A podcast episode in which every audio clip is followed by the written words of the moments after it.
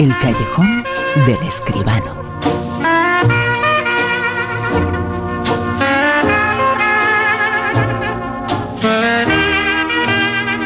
Y hoy os vamos a hablar de cine, pero os vamos a hablar también, sobre todo, de un libro, de una novela. Se titula El retrato de Marian Rey y su autor está esta noche con nosotros. Su autor lo conocéis en de sobras. Su autor es José Manuel Esquivano. Muy buenas, ¿qué tal? Buenas noches, Bruno, ¿qué tal? José Manuel, eh, hemos eh, comentado en muchas ocasiones, eh, tienes una pasión extraordinaria por el mundo del libro y se ha plasmado en este trabajo, ¿no? Pues es verdad, sí.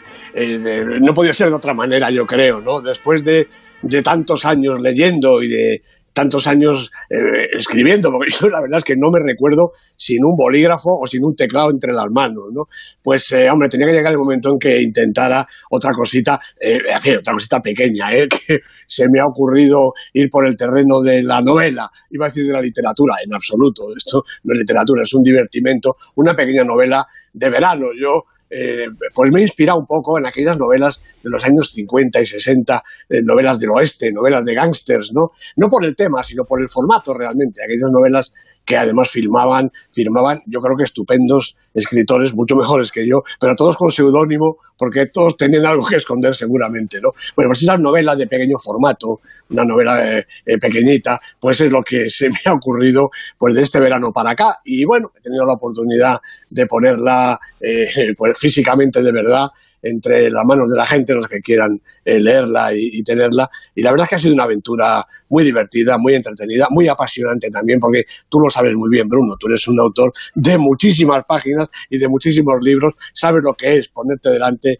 ahora mismo del teclado para escribir, sabes lo que se sufre y también lo que uno se divierte, ¿no? De manera que todo eso junto pues es este retrato de Marian Rey, que no hace falta decir que homenajea al gran y al insigne Oscar Wilde, claro.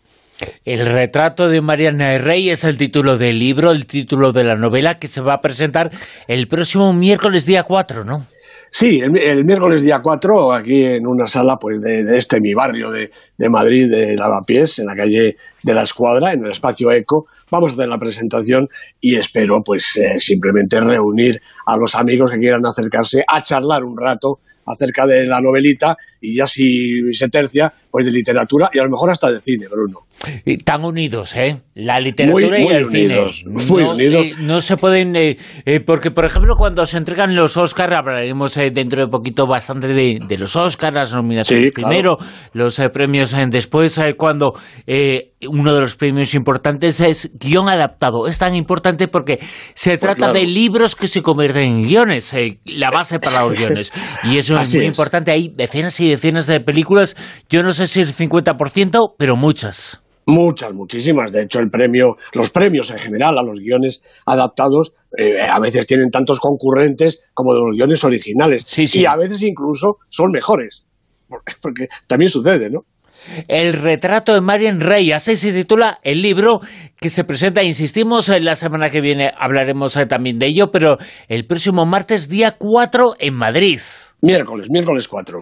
El miércoles 4 eh, se presenta en Madrid el libro El retrato de Marian Rey de José Manuel Escribano espectacular y angustiosísimo puede verse en la portada de ese eh, libro, de ese retrato de Marian Rey. Eh, es un retrato difuminado de ella, ¿no? Claro, sí, sí, es un retrato porque eh, tanto como en el retrato de Dorian Gray, el protagonista es un cuadro. Un cuadro, en este caso es el cuadro de una mujer. el retrato de, de, Dorian Gray iba cambiando mientras Dorian Gray se mantenía idéntico. En este relato es al contrario, es el cuadro el que parece tener una influencia sobre los protagonistas de, la historia. Bueno, no voy, a desvelar más, no voy a hacer spoilers, como se dice ahora. Uno de los eh, grandes eh, libros, uno de los grandes relatos eh, de la historia de la literatura se titula Los Miserables y su autor es Víctor Hugo. Ahora he pues llegado al cine, pero de otra forma. De otra forma, efectivamente. El joven director francés, Lady Lee, pues eh, ha hecho una, no una versión de Los Miserables, sino una historia de su propia vida, de su propio barrio, que posiblemente tenga mucho que ver con la gran novela de Víctor Hugo. Escuchamos un poquito de la película y después hablamos. Hago un llamamiento a vuestro espíritu de equipo, a la cohesión. Sin cohesión no hay equipo. Y sin equipo estamos solos. Has elegido un buen equipo, colega. Control policial. ¿Qué hacéis? ¿Esperar el autobús? ¿Esperar el autobús? Te huelen a hachís. Eh, oye, ya vale. Le estoy grabando, no puede hacer eso. Deja de grabar. No. ¿Ya estás contenta? Esta es nuestra vida. Los Miserables es una película que también nos ofrece un retrato del mundo actual, el mundo de los que están arriba, pero también el mundo de los que están abajo. Por supuesto que sí. La ha dirigido Ladi Lee, la producción es de Christophe Barral y Tufika Yadi, el guion del propio director eh, Ladi Lee con Giordano Genderini y Alexis Manenti. Y los protagonistas, este mismo Alexis Manenti, Damian Bernard y Gibril Songa. Eh, Lady Lee es, es, un joven director francés, como te decía, de origen malí, que debuta en el largometraje pues con esta crónica desolada y violenta de las calles de la barriada parisina de Montfermeil, que es la misma que inspirara, como decía Víctor Hugo, su inmortal relato. Bueno, la película triunfó en Cannes y otros festivales y tuvo también gran repercusión en San Sebastián. Está nominada a los premios del cine europeo y competirá por el Oscar de lengua no inglesa. Yo creo que todo más que justificado. Los Miserables, la película, empieza con el triunfo de la selección francesa de fútbol que congrega en los Campos Elíseos a miles de parisinos de distinta condición, edad y color. Los chavales salen de la banlieue arropados por la bandera tricolor. Son inmigrantes de segunda o tercera generación, africanos, orientales, musulmanes muchos los mismos que rechazan integrarse en el instituto, en el trabajo y en la sociedad. Después del partido y de la manifestación, vuelven a esconderse en el barrio. Eso sí, por allí ronda la policía, los que escuchábamos hablar en el tráiler. En un coche, pues van y vienen a lo largo de todo el día tres agentes. Guada, el violento Chris y el recién incorporado Estefan Ruiz, que ha solicitado ese destino para estar más cerca de su hijo. Bueno, las idas y venidas de la patrulla radiografía en el vecindario. Hombres, las mujeres están prácticamente ausentes, que andan en grupos o salen y entran de los dudosos tugurios. Son norteafricanos, subsaharianos, gitanos, y también están los hijos, chavales que no saben lo que es la disciplina. Entre ellos está Boots, por ejemplo, al que le apetece más jugar con su dron y cotillear a las chicas vecinas, si se tercia, que asistir a la mezquita o aprender algo de provecho. E Isa, que vagabundea de calle en calle y se acerca al circo ambulante que acaba de llegar a la barriada. Y es verano, hace mucho calor y los ánimos se encrespan.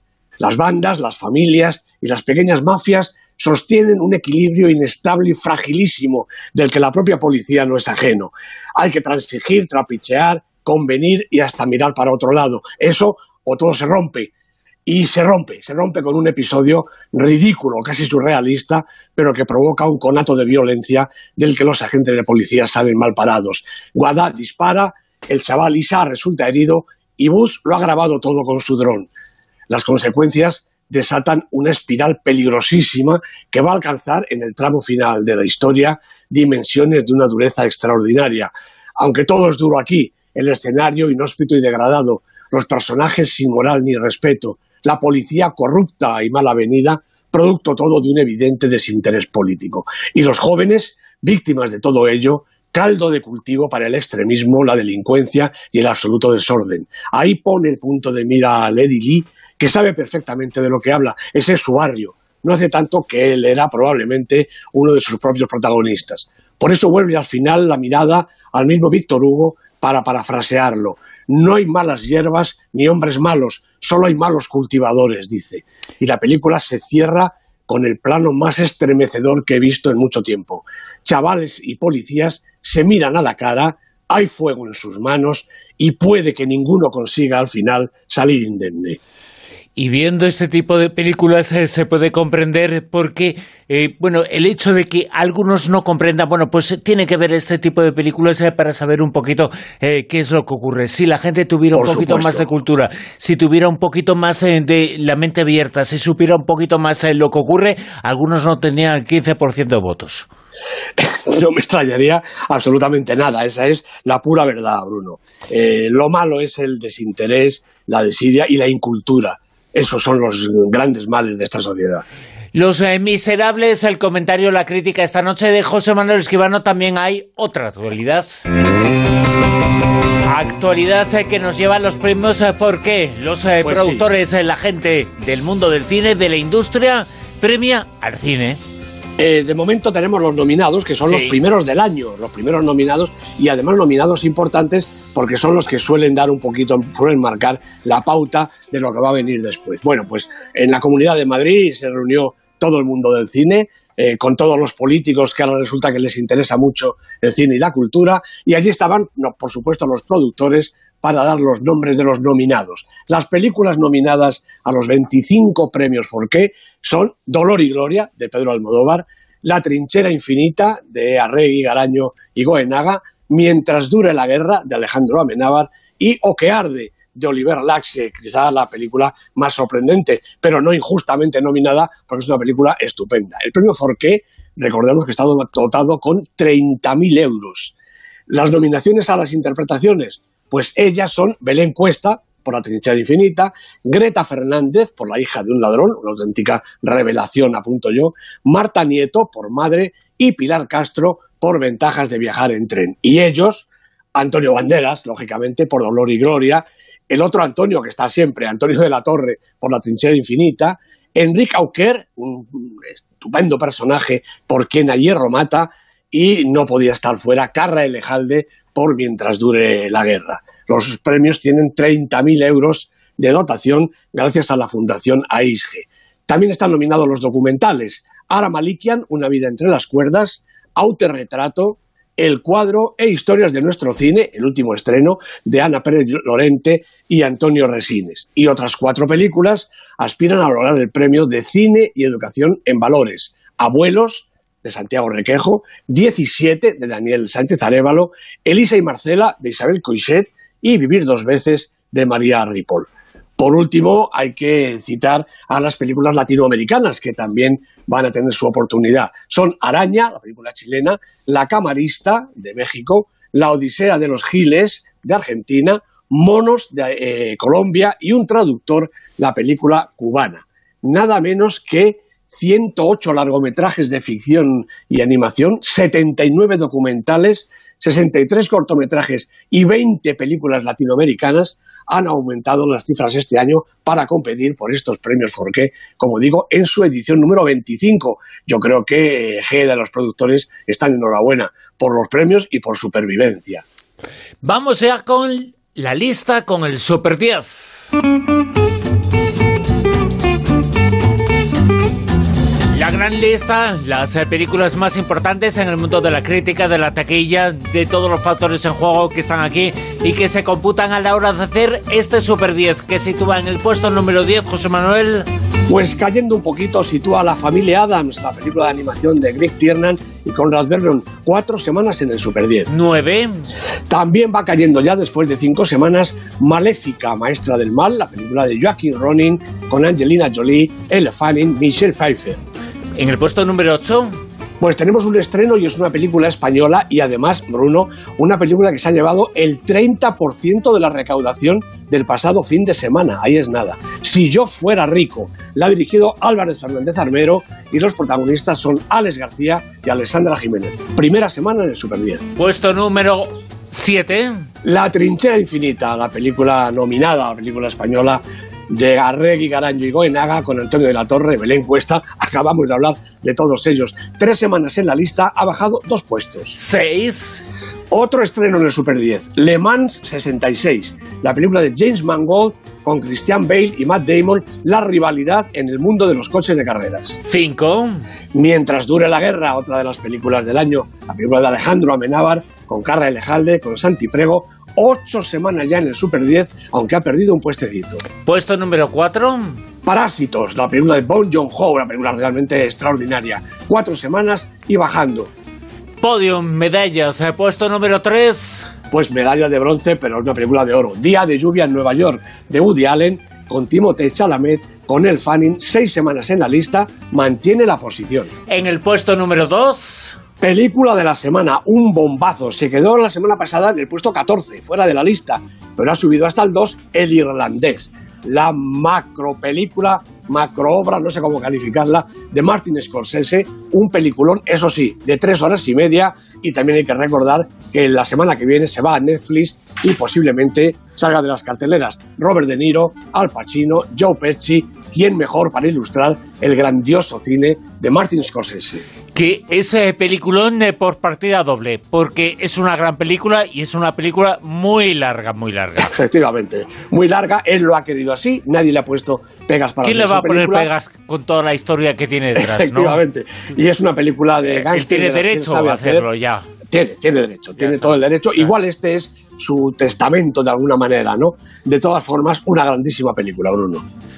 En el puesto número uno, medalla de oro. Pues aquí sigue la película de oro. Joker, Todd Phillips, Joaquín Phoenix, Robert De Niro. Siete semanas en el Super 10. Todas las alabanzas para esta película. Ha roto récord de taquilla. Es el mejor estreno de Warner en España. El mejor estreno de una película de, de personajes de superhéroes, que no es que sea de superhéroe. Bueno, una película que es toda ella récord. Y yo creo que está empezando a ganar todo lo que tiene que ganar, que va a ser mucho.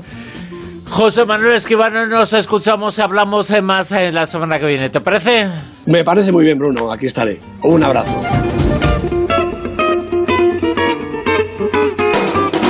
En Onda Cero, La Rosa de los Vientos.